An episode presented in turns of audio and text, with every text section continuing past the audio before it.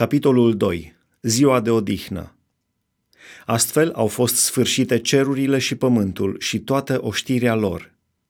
În ziua a șaptea Dumnezeu și-a sfârșit lucrarea pe care o făcuse și în ziua a șaptea s-a odihnit de toată lucrarea lui pe care o făcuse. Dumnezeu a binecuvântat ziua a șaptea și a sfințit-o, pentru că în ziua aceasta s-a odihnit de toată lucrarea lui pe care o zidise și o făcuse. Facerea omului. Iată istoria cerurilor și a pământului, când au fost făcute. În ziua când a făcut Domnul Dumnezeu un pământ și ceruri, nu era încă pe pământ niciun copăcel de câmp și nicio iarbă de pe câmp nu încolțea încă, fiindcă Domnul Dumnezeu nu dăduse încă ploaie pe pământ și nu era niciun om ca să lucreze pământul. Ci un abur se ridica de pe pământ și uda toată fața pământului. Domnul Dumnezeu a făcut pe om din țărâna pământului, i-a suflat în nări suflare de viață și omul s-a făcut astfel un suflet viu. Raiul. Apoi, Domnul Dumnezeu a sădit o grădină în Eden, spre răsărit, și a pus acolo pe omul pe care îl întocmise. Domnul Dumnezeu a făcut să răsară din pământ tot felul de pomi, plăcuți la vedere și buni la mâncare, și pomul vieții în mijlocul grădinii și pomul cunoștinței binelui și răului. Un râu ieșea din Eden și uda grădina, și de acolo se împărțea și se făcea 4 brațe. Numele celui dintâi este Pison. El înconjoară toată țara Havila, unde se găsește aur. Aurul din țara aceasta este bun. Acolo se găsește și bedelion și piatră de onix.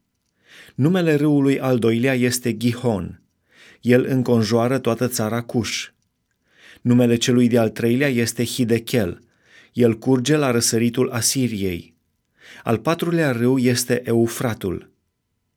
Domnul Dumnezeu a luat pe om și l-a așezat în grădina Edenului ca să o lucreze și să o păzească.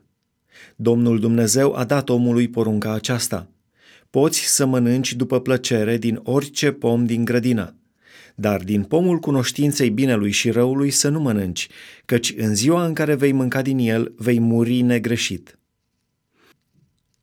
Facerea femeii. Domnul Dumnezeu a zis: nu este bine ca omul să fie singur, am să-i fac un ajutor potrivit pentru el. Domnul Dumnezeu a făcut din pământ toate fiarele câmpului și toate păsările cerului și le-a adus la om ca să vadă cum are să le numească. Și orice nume pe care îl dădea omul fiecarei viețuitoare, acela era numele.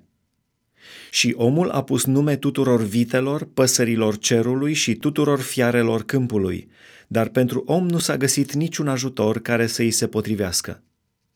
Atunci Domnul Dumnezeu a trimis un somn adânc peste om și omul a adormit.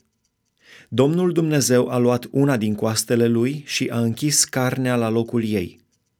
Din coasta pe care o luase din om, Domnul Dumnezeu a făcut o femeie și a adus-o la om. Și omul a zis: iată în sfârșit aceea care este os din oasele mele și carne din carnea mea. Ea se va numi femeie, pentru că a fost luată din om. De aceea va lăsa omul pe tatăl său și pe mama sa și se va lipi de nevasta sa și se vor face un singur trup. Ispitirea femeii.